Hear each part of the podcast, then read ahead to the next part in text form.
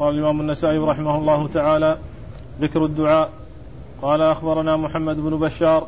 قال حدثني أبو هشام المغيرة بن سلمة. قال حدثني وهيب.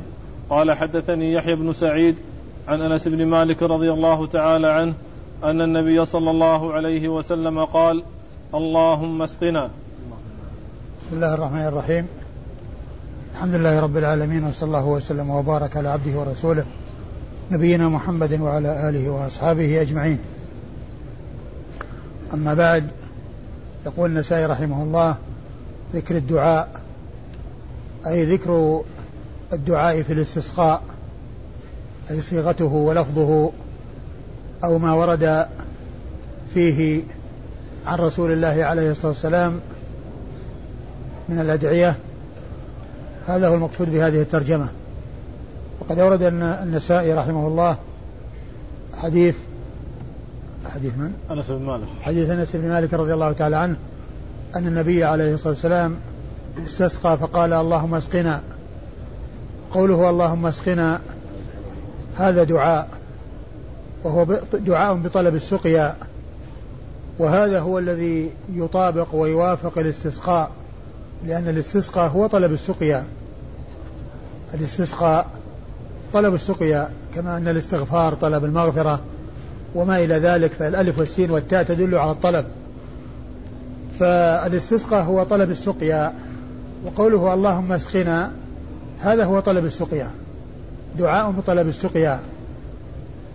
طلب سقيا الغيث ونزول المطر الذي منه يشرب الناس وتشرب دوابهم وتنبت وينبت ينبت النبات وينبت فيه آه، آه، العشب والكلأ الذي يكون آه، للمراعي وينبت فيه الزرع الذي هو قوت الناس. فكل هذا يدخل تحت هذا الطلب الذي هو اللهم اسقنا أي اللهم الاستسقاء هو أن يقول اللهم اسقنا. وإذا حصل السقيا حصلت الأمور التي يحتاج إليها الناس من وجود الماء الذي به حياتهم وما ينبت به من أقواتهم وأقوات دوابهم. اللهم هي بمعنى يا الله ولكن الياء ولكن يا حذفت من الأول وعوض عنها الميم التي في الآخر. اللهم هي بمعنى يا الله. ولكن تحذف ياء النداء ويعوض عنها ميم في الآخر فيقال اللهم. يعني بدل يا الله اسقنا اللهم اسقنا. فيا اللهم اسقنا بمعنى يا الله. وأما إسناد الحديث فيقول النسائي أخبرنا محمد بن بشار. محمد بن بشار هو البصري الملقب بن دار وهو ثقة حديثه عند أصحاب الكتب الستة بل هو شيخ لأصحاب الكتب الستة. شيخ لأصحاب الكتب الستة رووا عنهم مباشرة رووا عن هؤلاء أصحاب الكتب الستة رووا عن محمد بن بشار مباشرة وبدون واسطة. وكانت وفاته سنة 52 و200 ويشاركه في سنة الوفاة وفي كون كونه شيخا لأصحاب الكتب الستة يعقوب بن إبراهيم الدورقي ومحمد بن مثنى العنزي. فهؤلاء ثلاثة ماتوا في سنة واحدة قبل وفاة البخاري بأربع سنوات وهم شيوخ لأصحاب الكتب الستة. أي هؤلاء الثلاثة شيوخ لأصحاب الكتب الستة. عن قال حد قال حدثني أبو هشام المغيرة بن سلمة. قال حدثني أبو هشام وهو المغيرة بن سلمة. أبو هشام وهو المغيرة بن سلمة وهو بصري ثقة ثبت أخرج حديثه البخاري تعليقا ومسلم. وأبو داود والنسائي وابن ماجه. والنسائي وابن ماجه. البخاري تعليقا ومسلم وأبو داود والنسائي وابن ماجه. ما خرج له الترمذي ولا خرج له البخاري في أصل الصحيح وإنما خرج له في الصحيح تعليقا. قال حدثني وهيب. قال حدثني وهيب وهو ابن خالد البصري وهو ثقة ثبت أخرج حديثه وأصحاب الكتب الستة. قال حدثني يحيى بن سعيد. قال حدثني يحيى ابن سعيد وهو الأنصاري المدني وهو من صغار التابعين وهو ثقة أخرج حديث ثقة أخرج حديثه أصحاب الكتب الستة وهو يروي عن أنس بن مالك وأنس بن مالك من صغار الصحابة الذين عمروا وأدركهم صغار التابعين فيحيى بن سعيد الأنصاري من صغار التابعين. وقد روى عن أنس بن مالك وهو من صغار الصحابة. رضي الله تعالى عنه.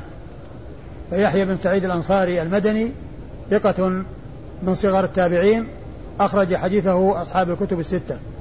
وهو الذي روى عنه البخاري أو روى من طريقه البخاري الحديث الأول في صحيحه إنما الأعمال بالنيات. الذي هو فرد إلى يحيى بن سعيد. لأنه رواه أي حديث إنما الأعمال بالنيات عمر رضي الله عنه ورواه عن عمر علقمة بن وقاص الليثي وهو من كبار التابعين ورواه عن علقمة بن وقاص الليثي محمد بن إبراهيم التيمي وهو من أوساط التابعين ورواه عن محمد بن إبراهيم التيمي يحيى بن سعيد الأنصاري وهو من صغار التابعين. فالحديث اجتمع فيه ثلاثة من التابعين واحد من الكبار وواحد من أوسطهم وواحد من أوساطهم وواحد من صغارهم. يحيى بن سعيد الأنصاري من صغار التابعين ومحمد بن إبراهيم التيمي من أوساط التابعين وعلقمة بن وقاص الليثي من كبار التابعين. فيحيى من صغارهم وقد روى عن صحابي من صغار الصحابة الذين عمروا وعاشوا وأدركهم صغار التابعين وهو أنس بن مالك رضي الله تعالى عنه وأرضاه. وأما أنس بن مالك رضي الله عنه فهو خادم رسول الله عليه الصلاة والسلام خدمه عشر سنوات. منذ قدم رسول الله عليه الصلاة والسلام إلى المدينة حتى توفاه الله. وأكثر من الرواية عن الرسول عليه الصلاة والسلام.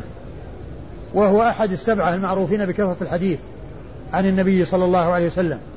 وهم أبو هريرة وابن عمر وابن عباس وأنس وجابر وأبو سعيد وأم المؤمنين عائشة. فهؤلاء سبعة عرفوا بكثرة الحديث عن رسول الله صلى الله عليه وسلم ورضي الله تعالى عنهم وعن الصحابة أجمعين.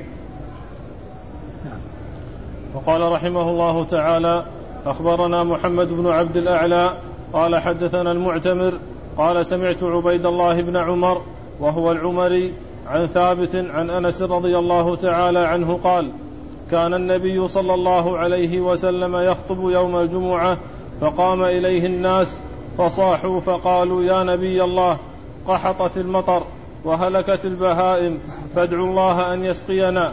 قال اللهم اسقنا. اللهم اسقنا. قال وأيم الله ما نرى في السماء قزعة من سحاب. قال فأنشأت سحابة فانتشرت ثم إنها أمطرت ثم إنها أمطرت. ونزل رسول الله صلى الله عليه وسلم فصلى وانصرف الناس فلم تزل تمطر إلى يوم الجمعة الأخرى. فلما قام رسول الله صلى الله عليه وسلم يخطب صاحوا إليه فقالوا يا نبي الله تهدمت البيوت وتقطعت السبل. فادعوا الله أن يحبسها عنا. فتبسم رسول الله صلى الله عليه وسلم وقال اللهم حوالينا ولا علينا. فتقشعت عن المدينة فجعلت تمطر حولها وما تمطر بالمدينة قطرة. فنظرت إلى المدينة وإنها لفي مثل الإكليل. ثم أورد النسائي حديث أنس بن مالك رضي الله تعالى عنه. الذي فيه استسقاء الرسول عليه الصلاة والسلام في خطبة الجمعة وأنه كان يخطب فطلب منه الناس أن يستسقي وأن يطلب وأن وأن يطلب من الله عز وجل أن يسقيهم وأن ينزل عليهم الغيث لأنه قد حصل القحط وانقطاع آه، السبل وهلاك الأموال بسبب قلة الماء. قلة الأمطار التي آه، التي لا يكون التي يحصل معها الجدب وعدم النبات في الأرض فلا تستطيع الإبل أن, أن, فلا يستطاع أن يسافر على الإبل لوجود آه، آه، الجذب في الطريق وعدم وجود شيء يقيتها وينفعها.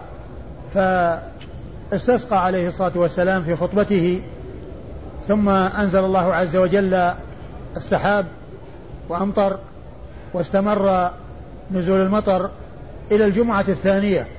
ولما خطب عليه الصلاة والسلام في الجمعة الثانية طلبوا منه أن, يطل... أن يسأل الله عز وجل أن يحبس المطر عنهم وقالوا إنها تهدمت البيوت يعني بكثرة المطر. فسأل الله عز وجل أن يجعلها حواليهم ولا عليهم. فقال اللهم حوالينا ولا علينا. وهذا من أدبه عليه الصلاة والسلام في السؤال فلم يسأل الله عز وجل أن يمسك الماء وأن يحبس الماء عنهم وإنما طلب منه أن يصرف ذلك عن المدينة وعن بيوتها وبنائها وأن يكون ذلك في منابت الشجر وفي آه، بطون الأودية وحواليهم ولا عليهم. فانقشعت تلك السحب وتمزق السحاب وتفرق وصار يمطر حوالي المدينة ولا يمطر عليها وصار الذي فوق المدينة صحو والذي حواليها آه سحاب يمطر حتى قال فنظرت إليها وإذا هي مثل الإكليل أي المدينة مثل الإكليل. يعني الإكليل هو المحيط بالشيء الذي يحيط بالشيء من جوانبه ويكون في وسط الدائرة. أي أن السحاب صار حوالي المدينة آه، في من جميع جوانبها كالدائرة حولها. والمدينة ليس عليها شيء من السحاب بل السحاب حواليها من جميع الجهات حتى صار كالدائرة. وهذا هو المقصود بالإكليل.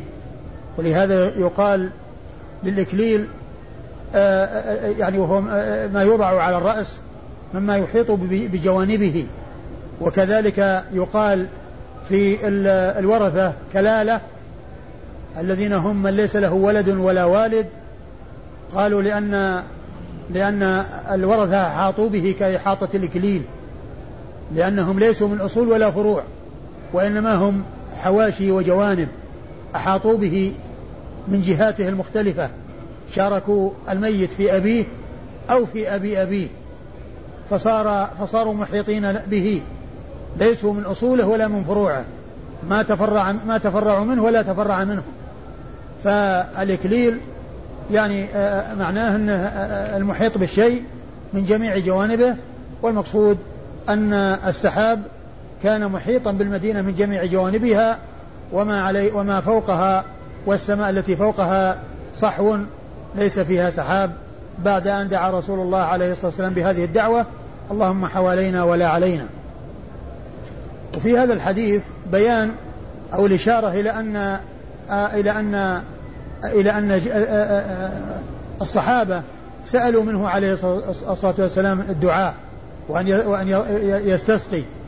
وفي بعض الطرق التي تقدمت والتي ستأتي أنه شخص واحد الذي طلب الدعاء وطلب طلب الاستسقاء من رسول الله عليه الصلاة والسلام أنه يستسقي.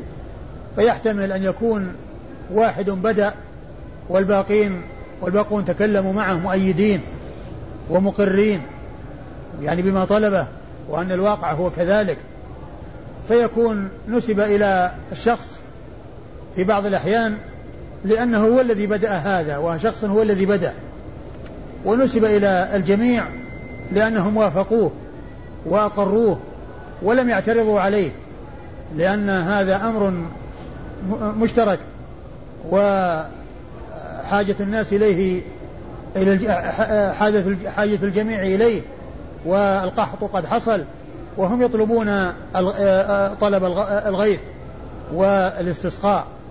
فيكون التوفيق بين ما جاء في بعض الروايات من ذكر الواحد وما جاء في بعضها هنا من ذكر الجماعة مبني على أن واحدا بدأ فأضيف إليه والباقون أيدوا أو تكلم من تكلم منهم مؤيدا فصار أنصاحوا أي تكلموا ورفعوا أصواتهم يكلمون رسول الله عليه الصلاة والسلام ويطلبون منه أن يستسقي.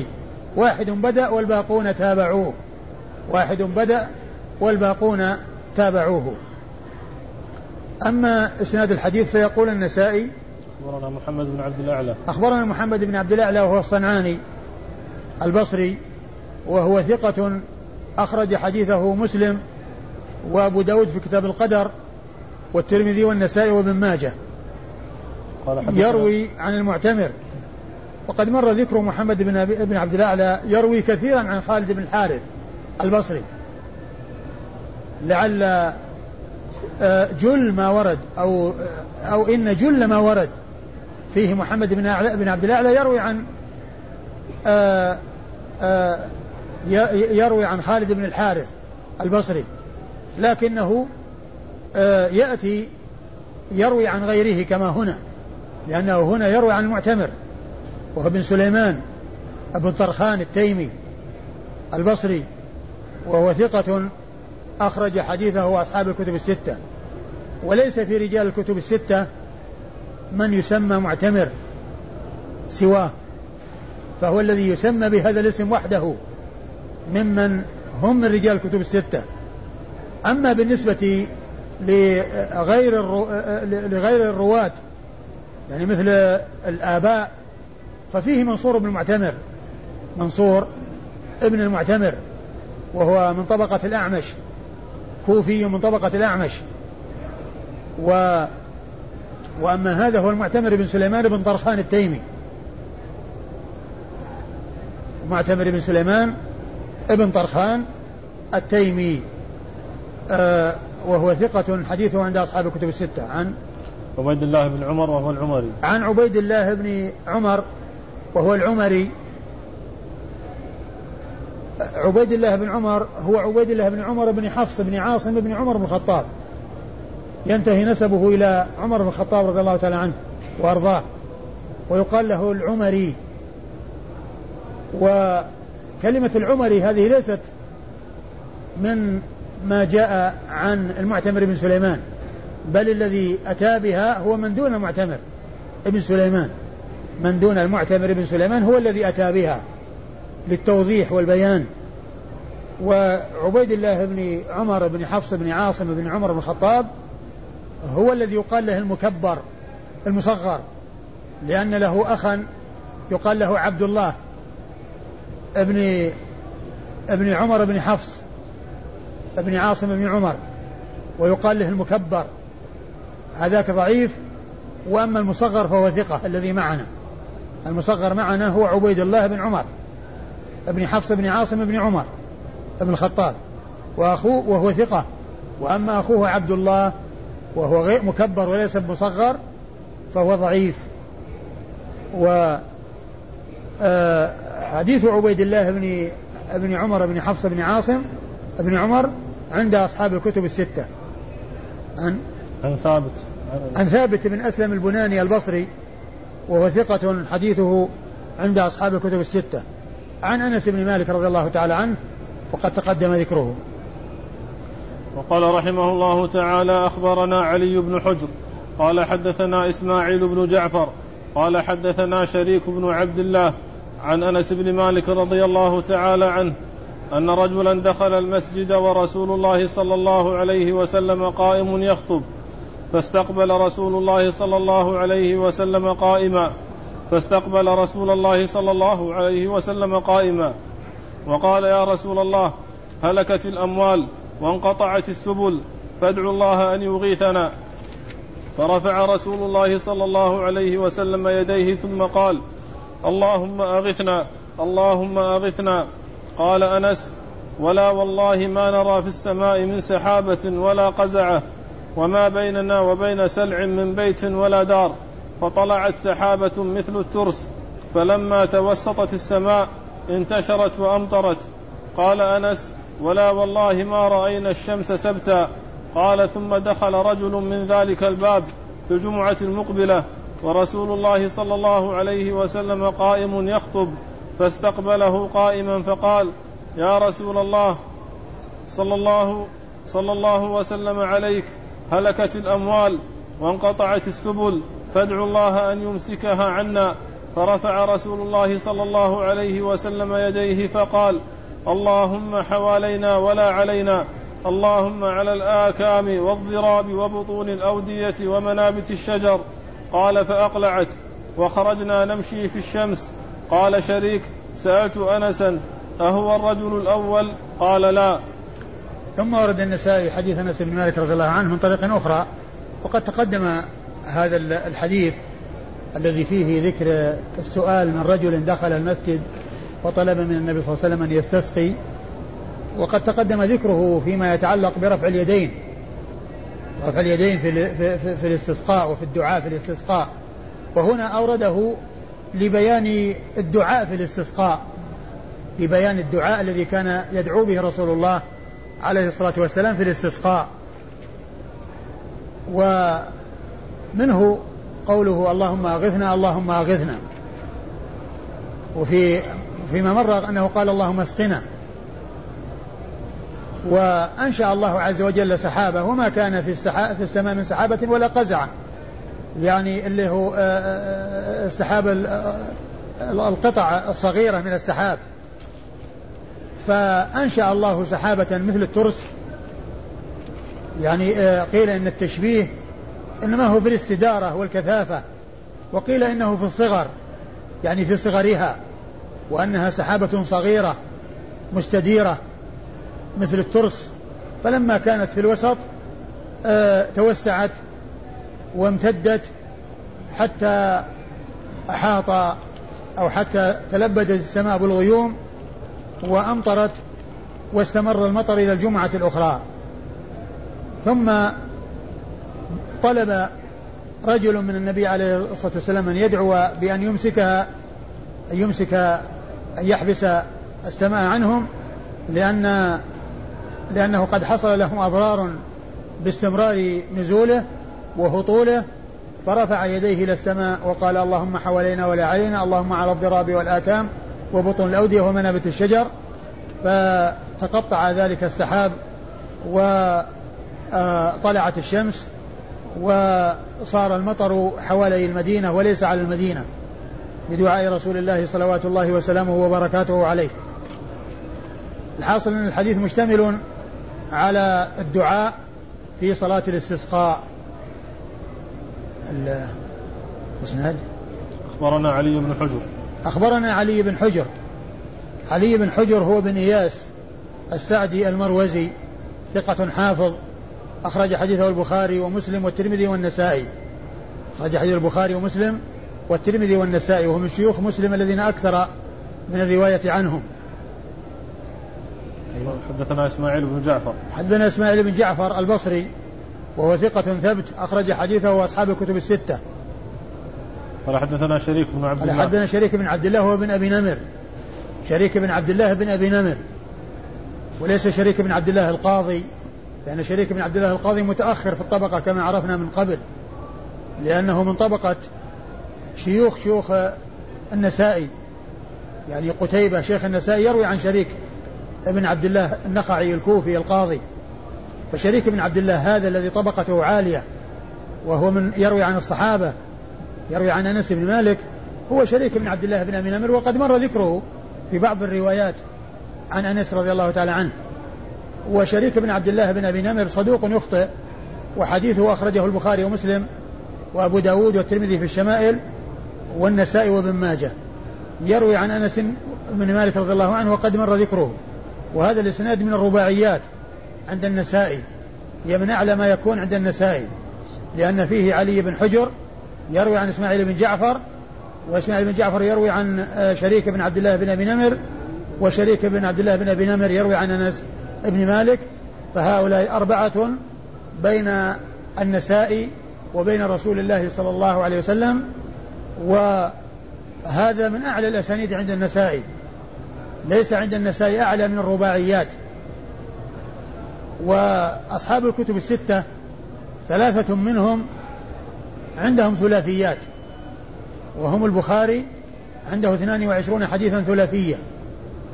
والترمذي وعنده حديث واحد ثلاثي وابن ماجه وعنده خمسة حديث ثلاثية بإسناد واحد ضعيف بإسناد ضعيف. الخمسة الثلاثيات كلها بإسناد واحد وذلك الإسناد ضعيف. أما مسلم وأبو داود والنسائي فليس عندهم ثلاثيات أصلا بل أعلى ما عندهم الرباعيات بل أعلى ما عندهم الرباعيات. ثم قال رحمه الله تعالى باب الصلاة بعد الدعاء. قال حدثنا الحارث بن مسكين قراءة عليه وأنا أسمع عن ابن وهب عن ابن أبي ذئب ويونس عن ابن شهاب قال أخبرني عباد بن تميم أنه سمع عمه وكان من أصحاب رسول الله صلى الله عليه وسلم يقول خرج رسول الله صلى الله عليه وسلم يوما يستسقي فحول إلى الناس ظهره يدعو الله ويستقبل القبلة وحول رداءه ثم صلى ركعتين. قال ابن أبي ذئب في الحديث وقرأ فيهما. ثم ورد النسائي الصلاة بعد الدعاء. يعني صلاة الصلاة للاستسقاء بعد الدعاء. أورد المقصود من هذه الترجمة آه يعني آه بيان صلاة الاستسقاء وأنه يصلى للاستسقاء ويدعى في الاستسقاء. والترجمة هنا على أن الصلاة بعد الدعاء أي بعد أن يدعو الإمام ويستسقي تحصل الصلاة. بهذا أو على هذا قال استدل بهذا بعض أهل العلم كما تقدم. وبعضهم يقول إن أن صلاة الاستسقاء هي مثل صلاة العيد. وصلاة العيد مقدمة على الخطبة. وصلاة العيد مقدمة على على على الخطبة.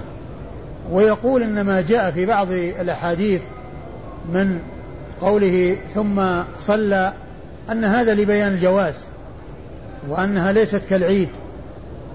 يعني آه، آه، آه، الصلاة قبل الخطبة. وقد أنكر أبو سعيد الخدري على مروان بن الحكم كونه بدأ بالخطبة قبل الصلاة. وقال إن أن الرسول صلى الله عليه وسلم كان يصلي ثم يخطب. فمن العلماء من قال إن صلاة الاستسقاء هي مثل صلاة العيد. في جميع أفعالها وصفاتها إلا أنها خطبة واحدة. بخلاف صلاة العيد فإنها خطبتان. و ثم ورد النسائي حديث عباد بن تميم حديث عبد الله بن زيد بن عاصم المازني رضي الله عنه أن النبي عليه الصلاة والسلام دعا وحول رداءه أن النبي خرج يوم يستسقي فحول إلى الناس ظهره يدعو الله ويستقبل القبلة وحول رداءه ثم صلى ركعتين. النبي خرج الناس يستسقي ودعا الله وحول وحول الناس ظهره ودعا الله وحول رداءه ثم وصلى وصلى ثم صلى ركعتين. ثم صلى ركعتين. ثم صلى ركعتين. آه وأما إسناد الحديث فيقول النسائي حدثنا الحارث المسكين حد حدثنا الحارث المسكين هنا قال ثنى الحارث المسكين وهذه صيغة مختصرة لحدثنا. والصيغ التي تختصر عند العلماء هي حدثنا وأخبرنا. حدثنا وأخبرنا فإن حدثنا تختصر إلى ثلاث صيغ فيقال فيها دثنا ويقال ثنى ويقال نا. وأما أخبرنا فيقال فيها أنا وأبنا وأخنا. وأما غيرها فإنها لا تختصر لا أنبأنا ولا غيرها وإنما الاختصار لحدثنا وأخبرنا. الاختصار عندهم لحدثنا وأخبرنا. وهنا قال ثنا أي حدثنا اختصار حدثنا. فمن المباحث التي مرت بنا في كتابة الحديث في آه، آه، في آه، في السيوطي أن هاتين الصيغتين هما اللتان حصل لهما الاختصار في الحروف والرمز لبعض الحروف عن الكل ودثنا وثنى ونا هذه لحدثنا. وأنا وأرنا وأبنا وأخنا هذه لأخبرنا. وهنا قال حدثنا ثم المعروف في اصطلاح كثير من المحدثين التفريق بين حدثنا وأخبرنا. وأن حدثنا تستعمل فيما إذا سمع من لفظ الشيخ. وإذا قرئ على الشيخ فيقال أخبرنا. يقال أخبرنا. لكن بعض العلماء يسوي بين التحديث والإخبار. فيأتي بأخبرنا وحدثنا في مقام السماع. كما هو الكثير عند عند النسائي أكثر من عند النسائي أخبرنا. وفي ذلك ما هو سماع وفي ذلك ما هو قراءة على الشيخ وهو يسمع. وهنا قال حدثنا مع أن الذي حصل هو قراءة ما كان سماعا. مع أن الذي حصل هو قراءة عليه لأنه قال قراءة عليه وأنا أسمع. قراءة عليه وأنا أسمع. يعني ما ما ما حدثه وسمعوا منه. فهذا على الاصطلاح الذي هو التسوية بين حدثنا وأخبرنا. يعني بعض المحدثين وبعض العلماء يسوي بينه يسوي بينهما. فيستعمل حدثنا فيما إذا كان سمع من لفظ الشيخ ويستعمل أخبرنا فيما إذا فيما سمع من الشيخ. ومنهم من يفرق بين حدثنا فيقول يطلقه على ما سمع من لفظ الشيخ وأخبرنا على ما قرئ على الشيخ وهو يسمع. وهذا وهذا الذي معنا من هذا القبيل مما فيه لفظ التحديث ولكنه ليس في السماع وإنما هو في القراءة على الشيخ. هنا قال قال الحارث بن مسكين. عندي النسخة نعم. قال الحارث بن مسكين هكذا. إيه لكن هنا قال آه ما ذكر لا ولا حدثنا. لا في حدثنا. في ثنى ما عندكم؟ لا في نسخة ثانية. آه يمكن. نسخة بغدة ها؟ نسخة بغدة النسخة اللي معنا فيها ثنى لا نسخة فيها ثلاث أيوه. نسخة بغدة فيها أيوه. قال الحارث. أيوه. عن ابن وهب أي على كل هو ال ال ال النسخة هذه التي بأيدينا يعني آه، فيها ثناء وهي بالاختصار. هي ثناء وهي بالاختصار. وأنا ذكرت لكم في موضع أن الحارث بن مسكين أحيانا يقول أخبرنا قراءة عليه. يقول النسائي أخبرنا الحارث المسكين قراءة عليه. وأحيانا يقول قال الحارث المسكين قراءة عليه وأنا أسمع. يعني الحارث المسكين قراءة عليه وأنا أسمع.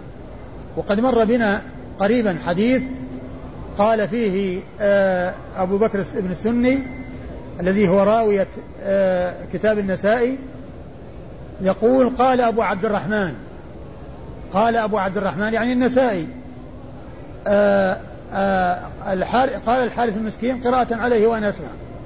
يعني ما قال أخبرنا ما قال أخبرنا وإنما قال الحارث المسكين قراءة عليه وأنا أسمع. والحارث المسكين ثقة أخرج حديثه أبو داود والنسائي. مصري ثقة أخرج حديثه أبو داود والنسائي. عن ابن وهب. عن ابن وهب وهو عبد الله بن وهب المصري ثقة فقيه أخرج حديثه أصحاب الكتب الستة. عن ابن أبي ذئب ويونس. عن, عن ابن أبي ذئب ويونس. ابن أبي ذئب هو محمد بن عبد الرحمن بن المغيرة. ابن أبي ذئب وهو ثقة فقيه أخرج حديثه أصحاب الكتب الستة. وأما يونس وهو بن يزيد الأيلي ثم المصري وحديثه وهو ثقة حديثه عند أصحاب الكتب الستة. يعني أن الحارث المسكين يروي عن شيخين. الحارث المسكين بن وهب عبد الله بن وهب. عبد الله بن وهب يروي عن شيخين. هما ابن أبي ذئب محمد بن عبد الرحمن بن المغيرة ويونس بن يزيد الأيلي المصري. نعم. عن ابن شهاب عن ابن شهاب محمد بن مسلم بن عبيد الله بن عبد الله ابن آه ابن شهاب ابن عبيد الله ابن الحارث ابن زهرة ابن كلاب وهو إمام جليل ومحدث فقيه ومكثر من رواية حديث رسول الله عليه الصلاة والسلام وهو من صغار التابعين يروي عن أنس بن مالك رضي الله عنه وحديثه عند أصحاب الكتب الستة. قال أخبرني عباد بن تميم. قال أخبرني عباد بن تميم عباد بن تميم بن غزية المازني وهو ثقة أخرج حديثه أصحاب الكتب الستة. يروي عن عمه عبد الله بن زيد بن عاصم المازني وهو أخو أبيه لأمه. عمه, عمه هو عمه أخو أبيه لأمه. هو أخو تميم. يعني عبد الله عبد الله وتميم أخوان من أم فهو يقول يعني آه، آه، عباد بن تميم يعني يروي عن عمه أي أخو أبيه لأمه وعبد الله بن زيد بن عاصم آه، وعبد الله بن زيد بن عاصم صحابي مشهور أخرج حديثه أصحاب الكتب الستة. شيخ هو عباد بن تميم بن غزية؟ إيه عباد بن تميم بن غزية. ثم قال رحمه الله تعالى كم صلاة الاستسقاء؟ قال أخبرنا عمرو بن علي قال ثم حدث قال في الآخر قال وقال يونس قال في الحديث فقرأ قال ابن أبي قال ابن أبي ذئب في الحديث وقرأ فيهما. نعم. قال ابن أبي ذئب في الحديث وقرأ فيهما لأن الحديث جاء من طريق شخصين. يعني آه، آه، عبد الله بن وهب يروي عن ابن أبي ذئب وعن يونس بن يزيد الأيلي. هذا اللفظ الذي ذكره هذا اللفظ الذي ذكره يعني الأول هو لفظ يزيد يونس. وأما بن أبي ذئب فعنده زيادة ليست عند يونس. وهي أنه قرأ فيهما. يعني أن الحديث لما روي عن شيخين أحد الشيخين عنده زيادة ليست عند الآخر. ولهذا قال قال ابن أبي ذئب في الحديث فقرأ فيهما. لأنه قال ابن أبي ذئب لأنه أحد الراويين اللذان روى عنهما عبد الله بن وهب. إلا أن يونس ما ما عنده فقرأ فيهما وأما ابن أبي ذئب فعنده زيادة فقرأ فيهما. أي في الركعتين. وقال رحمه الله تعالى كم صلاة الاستسقاء؟ قال أخبرنا عمرو بن علي قال حدثنا يحيى بن سعيد عن يحيى عن أبي بكر بن محمد عن عباد بن تميم عن عبد الله بن زيد أن النبي صلى الله عليه وسلم خرج يستسقي فصلى ركعتين واستقبل القبلة. ثم أورد النسائي الترجمة كم يصلي؟ يعني في الاستسقاء كم ركعات صلاة الاستسقاء؟ هي ركعتان. المقصود منها أنها ركعتان. ثم أورد النسائي حديث عبد الله بن زيد بن عاصم أنه خرج يستسقي وصلى ركعتين. وصلى ركعتين أي أن عدد الركعات اثنتان. ولهذا قال كم؟ وهي للعدد. مقصود منه يعني بيان العدد. ليس المقصود الكيفية وإنما المقصود عدد الركعات وأنها ركعتان. هذا هو المقصود من هذه الترجمة. ولهذا أورد الحديث وقال أنه صلى ركعتين. المقصود منه أن صلاة العيد ركع صلاة الاستسقاء ركعتان ليست أكثر ولا أقل. أيوه. أخبرنا عمرو بن علي. أخبرنا عمرو بن علي هو الفلاس.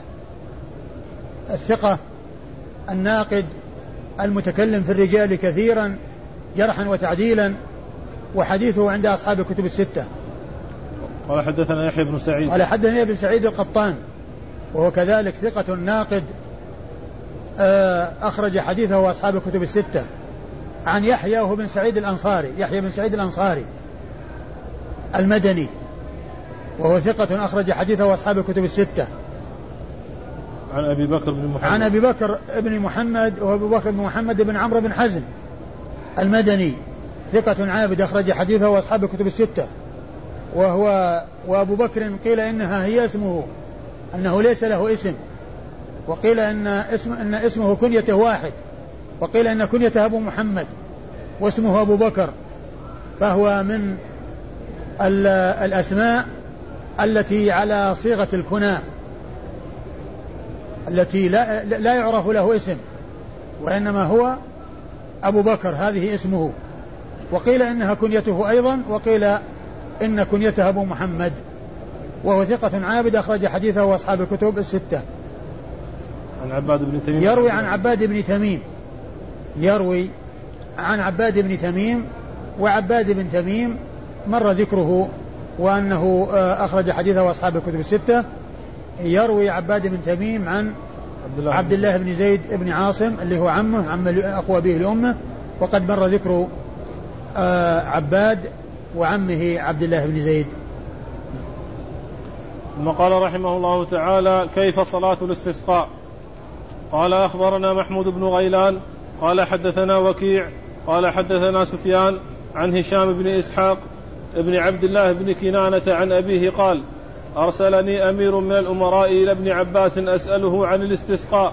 فقال ابن عباس رضي الله تعالى عنهما ما منعه أن يسألني؟ خرج رسول الله صلى الله عليه وسلم متواضعا متبذلا متخشعا متضرعا فصلى ركعتين كما يصلي في العيدين ولم يخطب خطبتكم هذه. ثم ورد النسائي كيف يصلي آه الاستسقاء. كيف يصلي؟ كيف يصلي؟ كيف كيف صلاة الاستسقاء؟ كيف صلاة الاستسقاء؟ الترجمة السابقة هي لعدد الركعات. كم يصلي؟ ركعتين. هنا لبيان الكيفية. بعد أن أثبت أنها ركعتين أنها ركعتان آه، عقد هذه الترجمة لبيان كيفية صلاة هاتين الركعتين وأنها كالعيد. يعني أنها كالعيد.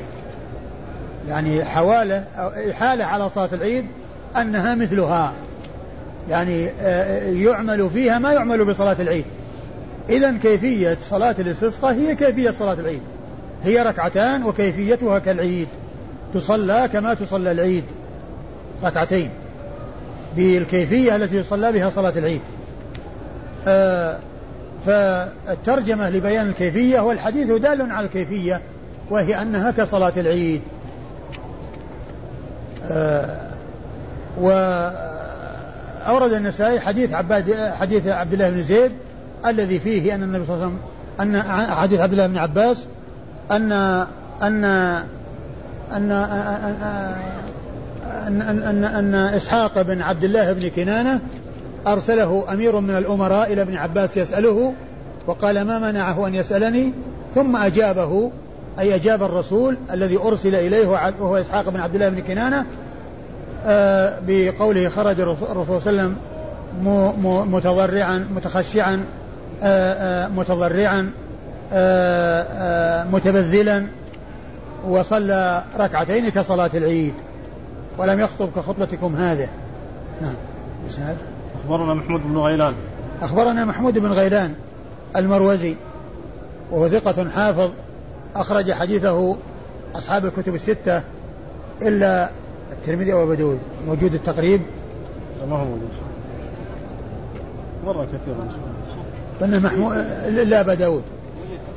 ها؟ أصحاب الكتب الستة إلا أبا داود. أخرج حديثه أصحاب الكتب الستة إلا أبا داود فإنه لم يخرج له شيئا. نعم. قال حدثنا وكيع.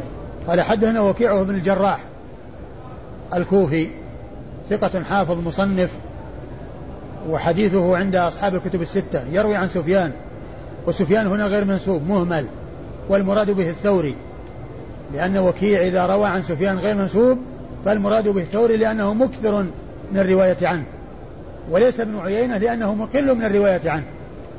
وإذا جاء مهملا حمل على من له على من للراوي أو للتلميذ إكثار عنه.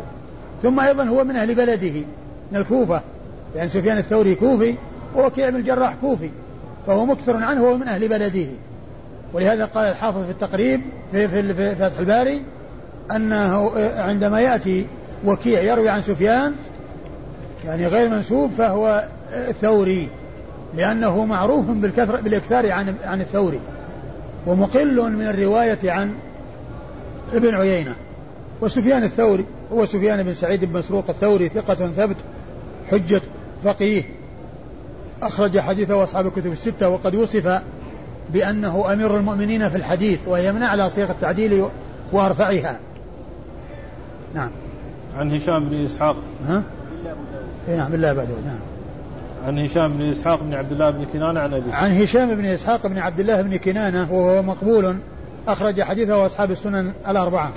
يروي عن أبيه إسحاق بن عبد الله بن كنانة وهو الذي أرسله الأمير من أمير من الأمراء ليسأل ابن عباس عن عن صلاة رسول الله رسول الله صلى الله عليه وسلم الاستسقاء و وأبوه إسحاق صدوق أخرج حديثه وأصحاب السنن الأربعة. عن ابن عباس عبد الله بن عباس بن عبد المطلب صاحب رسول الله عليه الصلاة والسلام وابن عمه وأحد العباد له الأربعة من أصحاب رسول الله عليه الصلاة والسلام وهم من صغار الصحابة ابن عباس وابن عمر وابن عمرو بن العاص وعبد الله بن الزبير. هؤلاء العبادلة الأربعة إذا قيل العبادلة الأربعة. وفي الصحابة ممن يسمى عبد الله كثير مثل عبد الله بن ابن زيد بن عاصم هذا وعبد الله بن زيد بن عبد ربه وعبد الله بن قيس أبو موسى الأشعري وعبد الله بن أبي بكر وكثير من الصحابة يسمون عبد الله إلا أن لقب العبادلة الأربعة آه، يطلق على أربعة من صغار الصحابة آه، عاشوا وأدركهم من لم يدرك كبار الصحابة وهم هؤلاء الأربعة اللي هم ابن عمر وابن عباس وابن الزبير وابن عمرو بن العاص. وهو أيضا أحد السبعة ابن عباس أحد السبعة المعروفين بكثرة الحديث عن رسول الله صلى الله عليه وسلم والذين أشرت إليهم قريبا. نعم. والحديث سبق أن مر بنا وهذا الذي آه، مقبول آه، جاء يعني ما يعضده وأنه يرتفع إلى الحسن. نعم. وقال رحمه الله تعالى باب الجهر بالقراءة في صلاة الاستسقاء. قال أخبرنا محمد بن رافع قال حدثنا يحيى بن آدم قال حدثنا سفيان عن ابن أبي ذئب عن الزهري عن عباد بن تميم عن عمه رضي الله تعالى عنه أن النبي صلى الله عليه وسلم خرج فاستسقى فصلى ركعتين جهر فيهما بالقراءة. ثم أورد النسائي هذه الترجمة وهي الجهر بالقراءة في صلاة الاستسقاء؟